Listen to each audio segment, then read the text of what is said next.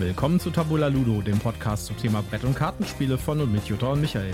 Diesmal mit einem Ausflug auf die zuckersüße Drachen-Shopping-Meile mit Flamecraft.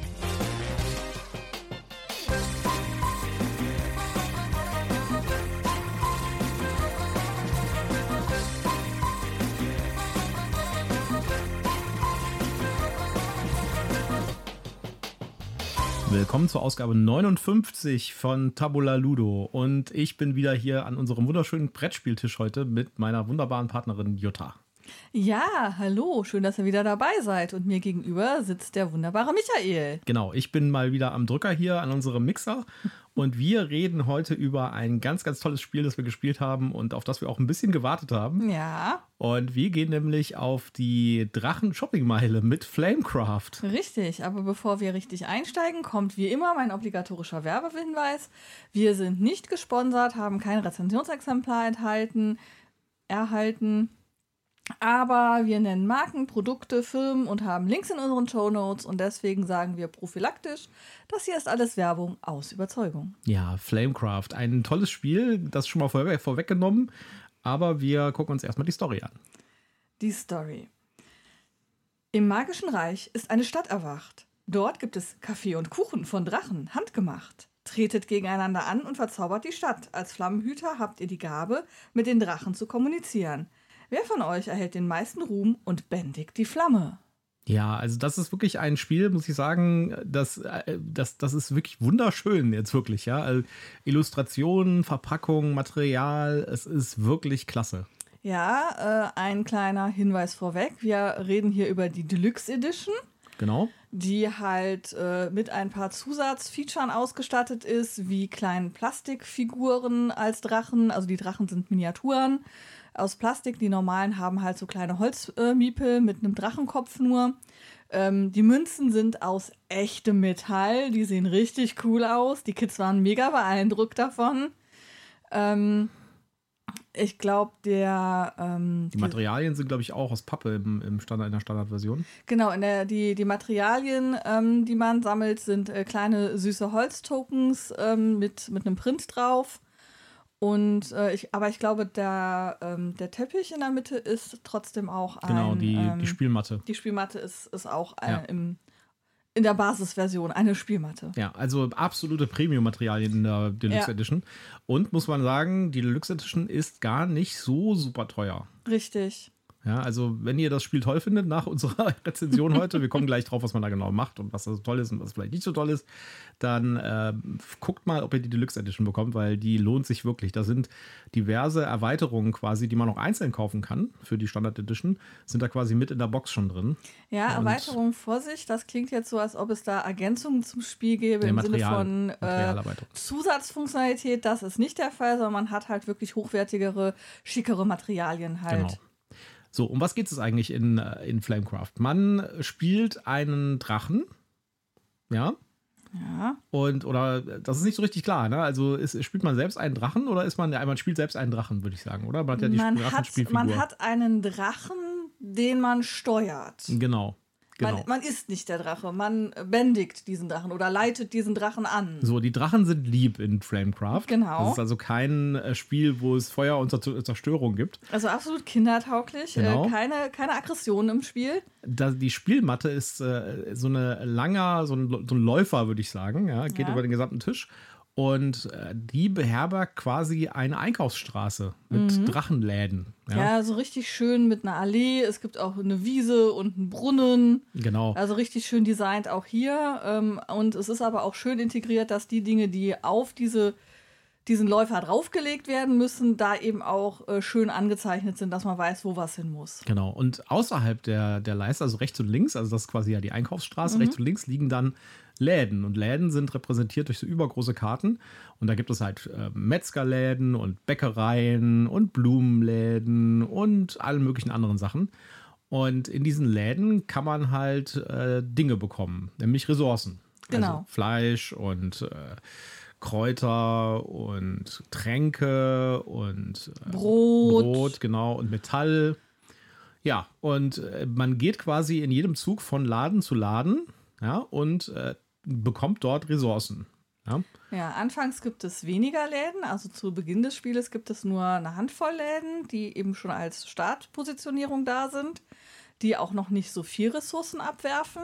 Genau. Aber im Verlaufe des Spieles kann man einerseits die existierenden Läden aufwerten auf bestimmte Mecha mit bestimmten Mechanismen und ähm, an einem bestimmten Punkt kommen dann auch Läden dazu, sodass es dann neue Läden gibt, wo man dann vielleicht auch ganz neue Sachen bekommen kann und Effekte auslösen kann. Und das ist so ein bisschen der Schlüssel des Spiels. Jedes Mal, wenn man einen Laden besucht, wird dieser Laden sozusagen aufgelevelt, muss man sagen. Ja, da gibt es also dann mehr Sachen, die man da machen kann, weil nämlich ein äh, sogenannter Werkeldrache, also ein Drache, der da quasi arbeitet, hinzugelegt wird. Man hat eine Hand von diesen Werkeldrachen, man kann die auch mit Effekten dann äh, nachziehen, beziehungsweise sich von so einem Markt aussuchen. Und äh, diese Werkeldrachen werden dann jedes Mal, wenn ich einen Laden besuche, wo noch ein Plätzchen frei ist für einen Werkeldrachen, es gibt immer drei Plätzchen normalerweise, dann äh, kann man da einen hinlegen und dann kann man sich eine der drei Werkeldrachen, die dann da liegen, aussuchen als Effekt und dann bekommt man irgendwelche Zusatzdinge. Meistens sind es meistens zusätzliche, zusätzliche Materialien, die man bekommt. Also entweder man kann einen Werkeldrachen nachziehen oder man bekommt zusätzliche Materialien oder man kann Werkeldrachen miteinander austauschen, sodass man sich dann einen Effekt aus einem völlig anderen Laden holen kann, der in diesem Laden eigentlich gerade gar nicht zur Verfügung steht. Ähm, das sind so die, die Basiseffekte, die man da so hat, die, die man am häufigsten irgendwo auch nutzt. Also das Tableau quasi von diesem Worker Placement Spiel wächst über die Zeit. Also es kommt immer mehr dazu. Es fängt sehr einfach an mit sehr einfachen Effekten, wo man seinen Arbeiter hinstellen kann und hat einen Arbeiter, das ist nämlich der, die Drachenfigur. Und die muss halt immer von einem Laden zum anderen wechseln. Man darf Genau. nicht stehen bleiben. Und äh, dann äh, und, und dann dadurch, dass man halt immer wieder Werkeldrachen hinzufügt, äh, wird dieser Laden halt immer mehr oder größer in der Funktionalität, was ich machen kann, wenn ich da meinen meinen Drachen hinstelle in meinem Zug. Richtig. Einerseits bringt jeder Werkeldrache eine neue Ressource in den Laden, den ich dort gewinnen kann. Ich kann auch nicht jeden Werkeldrachen in jeden Laden legen. Da gibt es Regeln zu, dass ich in einen Laden nur bestimmte Werkeldrachen legen darf.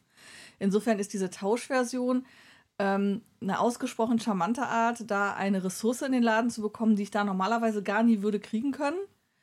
Ähm, und ähm, das andere ist, dass ich halt diese, diesen Effekt von dem Werkeldrachen halt dann da hinzubekomme. Das ist die eine Option, die ich habe. Die nennt sich dann grundsätzlich, ich gehe in den Laden und sammle. Genau. Es gibt aber noch eine zweite Funktion, die heißt dann verzaubern. Dann mache ich das alles nicht. Ich setze kein, also ich setze meinen Drachen zwar auch in einen Laden, aber ich gehe dann nicht hin und sammle die Ressourcen dort ein und löse einen Werkeldrachen auf, sondern dann gehe ich hin und hole mir von einem speziellen Marktplatz eine sogenannte Verzauberung, mit dem ich den Laden halt aufwerten kann. Dazu muss ich die Ressourcen bezahlen Auf der Verzauberung. die auf der Verzauberung draufstehen. Da gibt es einmal äh, Verzauberungen, die haben ganz konkrete eine Ansage hier. Ähm, du musst drei Brot und zwei Zaubertränke bezahlen, um diese Verzauberung auszulösen. Es gibt aber auch Karten, wo ich selber nochmal bestimmen kann, wie groß der Effekt der Verzauberung ist, indem ich Pärchen sammle. Wenn ich nur ein Pärchen habe, löst die Verzauberung, kriege ich gar nichts. Genau, also ein, ein Brot und ein Zaubertrank. Genau. Und wenn man halt mehrere Sets davon hat, wird das Ganze halt stärker. Genau, und für diese Verzauberung bekomme ich einmal einen Soforteffekt für mich, ähm, der meistens Ruhmpunkte ähm, beinhaltet oder auch Geld. Es gibt auch Geldmünzen, haben wir ja eben schon erzählt. Die sind quasi Joker, die ich dann für jede beliebige Ware einsetzen kann. Und dann wird diese Verzauberung aber auf diesen Laden ausgeübt, äh, sodass dieser dauerhaft nochmal aufgewertet wird und dann ab sofort eine Ressource mehr abwirft. Was eben dann auch wieder bedeutet, ich muss auch gucken, ob die Verzauberung, für die ich die Ressource habe, auch zu dem Laden passt, den ich denn eigentlich gerade betrete. Also da muss ich dann auch nochmal gucken. Genau, also diese Verzauberungen sind quasi der Weg, wie man diese Ruhmpunkte bekommt. Und die Ruhmpunkte sind der Schlüssel zum Gewinn. Der meiste, der, der Spieler mit den meisten Ruhmpunkten gewinnt am Ende des Spiels. Und insofern kann man diese Verzauberungen, die in der Mitte dieses, äh, diese, dieser Matte liegen, so ein bisschen sehen wie Auftragskarten, ja, Ja, die man erfüllen richtig. muss. Und mit dem Unterschied, äh, dass aber diese Auftragskarten, sobald sie ähm, erfüllt sind, nicht nur dir einen Vorteil bringen in Form von Ruhmpunkten oder zusätzlichen Effekten, sondern auch den Laden, in dem du diese, in dem du bist, wenn, wenn, du diese Verzauberung oder diesen, diese, diese Zielkarte quasi äh, ausspielst oder spielst, dann eine dauerhafte Verbesserung bringen und damit auch wieder den Laden aufwerten. Das heißt, über das, äh, über das, das, ähm, den Verlauf des Spiels wird das Spielbrett quasi immer au- komplexer und aufwendiger und hat viel mehr Möglichkeiten als am Anfang des Spiels. Richtig. Ähm, und äh, wie zählt man nun diese Ruhmpunkte? Es gibt auf der Neoprenmatte, also der Spielmatte, gibt es einen Rundkurs. ähm, der eben, ähm, und man hat kleine äh, Herzchen. Das Herz steht in dem Fall für den Ruhmpunkt. Und äh, mit diesem Herzchen kann man dann auf dem Laufweg eben äh, den Rundkurs ab absolvieren. Und wenn man einmal rum ist, dann dreht man das Herzchen um, dann steht da eine plus 50 drauf und dann weiß man, okay, man ist auf dem zweiten Track. Genau. So, zusätzlich zu, dem, zu diesen Karten gibt es auch noch, und, und zu den Werkeldrachen gibt es auch noch Schmuckdrachen. Ja. Schmuckdrachen sind spezielle Drachen, die bekommt man halt auch durch Karteneffekte. Also die kann man zum Beispiel durch eine von den Verzauberungen bekommen oder wenn man einen Drachen, einen Werkeldrachen in einen bestimmten Laden legt und dann bekommt man da vielleicht einen Schmuckdrachen. Und Schmuckdrachen sind so ähnlich wie Verzauberungen. Es sind quasi Aufträge, mhm. die man erfüllen kann während des Spiels, die aber für einen speziellen Spieler, der sie halt bekommen hat, äh, exklusiv sind. Das heißt, die genau. hält man auch geheim. Die sind geheim, die sind exklusiv und die unterteilen sich auch nochmal in äh, sogenannte Tagschmuckdrachen. Die kann ich jederzeit, während ich am Zug bin, ähm, während des laufenden Spiels einlösen. Mhm. Und es gibt aber auch noch Nachtschmuckdrachen, die halte ich ganz bis zum Ende des Spiels geheim und die werden dann erst am Ende des Spiels ausgelöst. Die haben dann meistens so einen Auftrag wie, du musst derjenige sein, der ähm, die meisten Toastbrote ähm, als Ressource noch auf der Hand hat. Oder du musst derjenige sein, der ähm, äh, einen bestimmten Auftrag irgendwo erfüllt hat. Ähm, das ist dann eben auch nochmal ganz spannend, dass man eigentlich denkt, oh, ich stehe ja ganz gut da auf meinem Lauffahrt und dann kommt aber einer und sagt, Edgy Badge, ich habe hier drei Nachtschmuckdrachen, die habe ich alle erfüllt und jetzt kriege ich nochmal 15 Punkte und schwapp bist du hin hinter mir. So, wie fühlt sich das Spiel an? Ich, wir haben es gespielt mit zwei Leuten, also nur wir beide, und mhm. wir haben es nochmal gespielt mit äh, vier Leuten.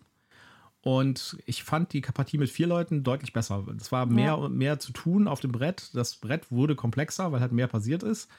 Und äh, es war auch äh, insofern deutlich strategischer, sich zu überlegen, wo setze ich mich jetzt hin, damit ich nicht mit den anderen Spielern ins Gehege komme. Ja, ja, es gibt nämlich noch eine Zusatzregelung. Wenn ich in einen Laden gehe, wo schon andere Drachen drin sind, dann muss ich jedem dieser Drachen eine Ressource geben. Genau.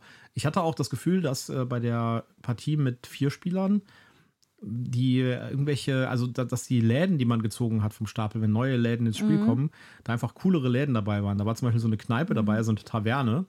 Und in dieser Taverne konnte man quasi, äh, wenn man da mit seinem Drachen draufgegangen ist, konnte man alle anderen Drachen darin hinrufen für einen kleinen Schwurf sozusagen. Ja. Und dann haben die alle was bekommen dafür, mussten sich aber halt entscheiden, dahin zu gehen und äh, damit halt ihre, ihren Platz zu verlassen, was natürlich auch wieder positiv oder negativ sein kann für den Spieler. Ja, also das heißt natürlich, ich gehe in diesen Laden und ich darf da ja nicht bleiben. Das heißt, diesen speziellen Effekt von diesem Laden, dass ich eben, ich glaube, es waren sieben Ressourcen von einer Ressource nehmen kann, mhm. kann ich dann nicht selber im nächsten Zug beanspruchen. Ich muss mir das halt überlegen, nehme ich jetzt die eine Ressource und bin dann da oder aber bleibe ich da, wo ich bin, kriege jetzt keine Ressource, aber kann dann in meinem nächsten Zug vielleicht dahin gehen und mir dann eben diese sieben Ressourcen holen. Ja, und ich glaube, dass der Charakter des Spiels sich bei der Vierspieler-Partie deutlich besser gezeigt hat als bei der Zweispieler-Partie. Bei der Zweispieler-Partie hatte ich so den Eindruck, äh, das ist so ein typisches Worker-Placement. Mhm. Ja, man setzt irgendwie seinen Worker an Stellen und dann äh, bekommt man halt Ressourcen und diese Ressourcen benutze ich wieder, um irgendwelche äh, Aufgaben zu erfüllen und damit Siegpunkte zu bekommen, also Ruhmpunkte. Bei der Vierspieler-Partie fand ich das viel mehr wie so ein Puzzle-Charakter. Man hat sich halt überlegt, welche, welche Verzauberung, also welche Zielkarte will ich denn jetzt machen, wie komme ich denn da hin und äh, auf welchem Wege mache ich das dann am effizientesten und wie setze ich die verschiedenen Effekte, die auf den, auf den Shops jetzt ausliegen, quasi so zusammen in der richtigen Reihenfolge, sodass das klappt. Und ich muss natürlich noch aufpassen, dass ich das mache, bevor irgendein anderer Spieler auf dieselbe Idee kommt. Und äh, ich hatte so bei, bei dem, bei dem Vierspielerspiel deutlich mehr so die Idee von ja fast schon wie so eine Art äh, vorausplanendes Puzzlespiel. Und das hat sich in ein paar Aspekten positiv ausgewirkt bei mir, fand ich. Also ich hatte bei dem Zweispielerspiel deutlich mehr Downtime als bei dem Vierspielerspiel, auch wenn es seltsam sich anhört. Aber bei dem Vierspielerspiel habe ich halt die ganze Zeit immer das Brett beobachtet und geguckt, was machen denn die anderen Spieler und welche Effekte legen die denn auf die, auf die Shops drauf, ja, also welche Werkeldrachen und äh, wie wirkt sich das dann aus? Und dann hat man halt, während der anderen Spieler dran waren, noch gemerkt, oh, äh, für das, was ich jetzt machen wollte in meinem nächsten Zug, gibt es noch einen effizienteren Weg. Ja? Und äh, weil der Spieler vor mir hat jetzt gerade irgendwie da was hingelegt, so dass ich da jetzt auch noch ein Fleisch bekomme im Blumenladen. Ja, mhm. das kann halt passieren. Und äh, damit komme ich äh, viel besser damit zurecht, wenn ich das dann mache. Und dann habe ich noch einen so, also es hat so, so eine Art Puzzle-Charakter gehabt für mich. Ja, also ich fand auch, dass es mit mehr Spielern deutlich ähm, interessanter und ähm, auch ein Stück weit ähm, spaßiger geworden ist, weil du halt auch viel eher in diese Situation kommst, okay, ich brauche diesen Effekt, jetzt sitzen da aber schon drei Drachen, habe ich denn überhaupt drei Ressourcen, um die auszuzahlen? Mhm. Äh, oder kann ich dann da nicht hingehen? Oder eben auch ähm, eben zu überlegen, ähm, ha, ich möchte hier eigentlich eine Verzauberung aussprechen und bis ich dann aber wieder dran bin, also weil ich muss erst noch Ressourcen sammeln, damit ich es mir überhaupt leisten kann. Ja, und dann bin ich dran, dann hat das aber schon die Annika vor mir gemacht und dann ist die Verzauberung weg und dann liegt da eine ganz andere Verzauberung, mit der ich Ja. gar nichts mehr anfangen kann. Da gab es halt ein paar Effekte von Karten, die das Ganze halt noch ein bisschen spicier gemacht haben. Ja? Ja. Zum Beispiel äh, kann man mit einem Karteneffekt, wenn man einen Werkeldrachen legt, kann man diesen Werkeldrachen mit einem Werkeldrachen aus einem anderen Laden austauschen. Und äh, das führt dann zu sehr, sehr seltsamen oder sehr, sehr lustigen Kombinationen. Dann manchmal sogar, verdammt, den wollte ich gerade benutzen, jetzt liegt der woanders. Komme ich denn da auch irgendwie, kann ich das denn irgendwie machen? Ja? Also, Ja. ich äh, fand es extrem cool, das Vierspielerspiel. Ich finde auch, das ganze Spiel insgesamt hat einfach ein schönes Package. Ja, die, äh, das ist alles so mit so ein bisschen Augenzwinkern gemacht. Die Namen der Läden zum die Beispiel. Namen der Läden sind ja, herrlich. also es gibt zum ja. Beispiel ein, äh, ein Restaurant, das heißt äh, Freddy Mare Curry. Genau, und es gibt ein Glasgeschäft, ähm, das eben von Joko und Glas geführt, also Glas geführt wird. Ja. Also es ist wirklich schön gemacht und die Übersetzer haben dann eine gute Arbeit geleistet, diese, Ja, diesen absolut. Wortwitz ins Deutsche zu übersetzen, mit so ein bisschen Lokalkolorito sozusagen. Und das Material ist einfach auch über allem erhaben, ja. Das, äh, die, die zum Beispiel, äh, das, und auch in so in Details, ja, die Münzen beispielsweise, die Mhm. man bekommt. Es gibt eigentlich kein Geld in diesem Spiel. Ja. Es gibt halt Münzen. Diese Münzen sind einfach äh, äh, Joker für die Materialien. Wenn dir Richtig. irgendwo ein Fleisch fehlt oder ein Brot, kann dir halt eine Münze nehmen dafür. Äh, Das heißt, das sind eigentlich, man hätte auch irgendwas anderes nehmen können dafür. Aber sie haben halt Münzen genommen und diese Münzen sind, glaube ich, die besten Metallmünzen, die ich je in einem Brettspiel gesehen habe. Die, Die sind sind wirklich richtig, richtig cool. dick und richtig, also richtig cool gemacht. Ein, einzige äh, kleine Kritik, die ich üben muss, ist, es gibt einen Laden, wo man die Münze werfen soll und wenn man die Zahl wirft, kriegt man den einen Effekt und wenn man den Kopf wirft, kriegt man den anderen Effekt. Und die Zahlseite hat aber gar keine Zahl drauf. Also es ist keine wirkliche Zahlseite. Da musste ich einen Moment drüber nachdenken, was ist denn jetzt hier Kopf und was ist denn jetzt Zahl? Wäre mal interessant zu wissen, ob in der Standardversion äh, die Münzen, die Pappmünzen, ob die Zahlen haben. Keine Ahnung, müsste man mal Ja. äh, recherchieren. Naja. Ja, auf jeden Fall ein echt schönes Spiel. Hat auch äh, das Schöne, das skaliert halt. Ja, es fängt halt total einfach an mit wirklich sehr einfachen Regeln und wird halt über den Spielverlauf äh, quasi nimmt es dich mit auf die, auf die Reise in eine deutlich höhere Komplexität. Ja. Also ich würde jetzt nicht sagen, es fängt irgendwie an als Familienspiel und endet als Kennerspiel. Nee, also ich Aber- glaube, es bleibt schon noch Familienspiel Ja, spielbar. ja. Es ist natürlich schon ein Familienspiel mit höherem Niveau, sag ich jetzt mal. Ja. Es ist halt äh, schon deutlich komplexer als so ein Azul beispielsweise. Mhm. Ja. Aber trotzdem ist das was, was man problemlos auch mit, ich würde sagen, Zehnjährigen spielen kann. Und dadurch, dass das Artwork so toll ist und auch das Thema total schön Mhm. ist, ja, äh, kommt das, glaube ich, also das könnte wirklich richtig gut ankommen. Ja, also ähm, vielleicht nochmal zum Material. Ähm, dieser, ähm, diese Spielmatte ist halt sehr lang. Also man braucht da schon einen richtigen Tisch. Das kann man nicht irgendwie auf so einem Coffee Table oder so spielen, weil das Ding halt einfach lang ist. Habe ich auch neulich äh, gerade noch im, äh, in Insta eingesehen, der gesagt hat, oh, ich brauche wohl einen neuen Tisch, weil ist zu lang für den Tisch, auf dem ich normalerweise spiele. ähm, ansonsten haben wir halt festgestellt, ähm, wir haben das halt mit einer, ich glaube, siebenjährigen oder achtjährigen, nee, sieben, siebenjährigen gespielt, die halt gerade erst angefangen hat, lesen zu lernen. Wir haben zwar das deutsche Spiel, das heißt, es war deutscher Text, aber das war natürlich, wir mussten ihr dann schon noch mal viel helfen, was der Text denn hier gerade sagt. Ähm, deswegen halt tatsächlich ähm, erst ab, ab acht oder neun maximal, also frühestens würde ich sagen, zehn ist da, glaube ich, schon eine realistische ähm, Altersangabe. Und ähm, für die Kids ist das mit der, also du hast gesagt, man hat eigentlich keine Downtime oder du hast keine empfunden, weil Die du Kids immer hatten- geguckt hast, was die anderen Ja, machen. ja. Aber da die Kids da noch nicht so strategisch unterwegs sind, zu sagen, oh, ich muss im Auge behalten, was die anderen hier machen und wie sich hier die Story verändert oder das Brett verändert, hatten die halt schon das Empfinden, dass sie hier eine relativ lange Downtime haben und fanden es zwischendurch, glaube ich, ein bisschen langweilig. Ja. Ja, das stimmt. Also, Kommen wir mal machen wir Daten, Zahlen, Daten, Fakten. Zahlen, Daten, Fakten, Ja. genau, das war meine Idee. Eins bis fünf Spieler, finde ich auch cool, dass es eben nicht nur vier, sondern dass du es tatsächlich zu fünf spielen kannst. Mhm. Ähm, 60 Minuten, Ja, Alter. das kommt, kommt hin. kommt hin, ne? Alter ab 10. Community sagt, kann man auch schon ab 8 spielen. Äh, bei der Spielerzahl sagt die Community, die beste Spielerzahl wäre 3. Also ich wäre tatsächlich eher bei 4. Ja, glaube ich auch. Also ich glaube, je mehr, desto besser. Mhm. Bei fünf weiß ich nicht genau, aber das mit vier hat auf jeden Fall deutlich besser funktioniert als mit zwei Leuten. Haben wir das nicht sogar zu fünft gespielt? Ich, Jakob, du, Annika, Christian und ich sind fünf. Ja, dann machst du fünft. Okay. Also zu fünf hat es prima geklappt. Wie gesagt, die Downtime ja. wird halt vielleicht ein bisschen länger dadurch. Aber also ich würde es auf jeden Fall eher zu viert spielen als zu dritt. Ja. Außerdem so. muss man bei, bei vier oder fünf Spielern muss man auch nicht irgendwelche Karten aussortieren beim Setup. Ja, das kommt noch dazu. Alles, da ähm, wenn man eben mit einer geringeren Spielerzahl anfängt, dann muss man bestimmte Sachen aussortieren, damit äh, das, die Gewichtung noch funktioniert. Ähm, das war, ist, ja, ich meine, es ist jetzt kein großer Mehraufwand, aber es ist, äh, ist halt schon etwas, das man dann beim Aufbau beachten muss. So, und die Wertung liegt gerade bei einer 7,6. Ja, also ich würde da eine 7,8 geben. Ich fand es ja. wirklich gut und ist ein Spiel, was man jederzeit rausholen kann und was auch total familienkompatibel ist und auch vom Thema her echt passt. Genau, ich bin da auch bei einer 7,8. Da ja. sind wir uns einig. Dann sind wir uns ja einig. Auf jeden Fall ein sehr schönes Spiel. Ich weiß nicht genau, inwieweit es verfügbar ist im Moment. Ja, ähm, die die Deluxe-Version war ein bisschen schwierig zu kriegen, sage ich jetzt mal. Ja. Aber äh, wie gesagt, wenn ihr euch das zulegen wollt, dann würde ich danach gucken nach der Deluxe Edition, weil die Materialqualität, die da noch zusätzlich drin ist, der extra Pep, der ist es schon wert, finde ich. Und ansonsten würde ich sagen, ja, super Spiel. Perfekt für Familien. Ja, absolut. Ähm, würde ich auch sagen. Und wie gesagt, ähm, ja, die Basisversion ist auch schön, denke ich. Aber wenn ihr die Deluxe Edition bekommt, dann bekommen könnt, dann überlegt zumindest, ob, ob euch das wert ist. Guckt es euch genau an, weil die Materialien sind wirklich hochwertig. Und die Kids haben echt glänzende Augen gehabt, als sie dann da die Münzen hatten und dann, oh, ich will so eine Münze, ich will so eine Münze. Ja, die Annika und konnte sich gar nicht entscheiden, welchen von den, äh, von den süßen Drachen sie denn nehmen genau, sollte. Genau, die Drachen sind super schön gestaltet und, äh, das, und, und auch die äh, Ressourcen sind halt super cool. Ja. Gut, dann würde ich sagen, haben wir es für heute. Sagt uns mal, wie ihr es fandet, wenn ihr es schon gespielt habt, äh, mit wie vielen Spielern ihr es vielleicht am coolsten fandet und wie eure Kids es vielleicht fanden. Das interessiert uns auf jeden Fall. Also schreibt uns doch einfach mal an äh, unsere Adressen, die wir hier auch in den Shownotes haben.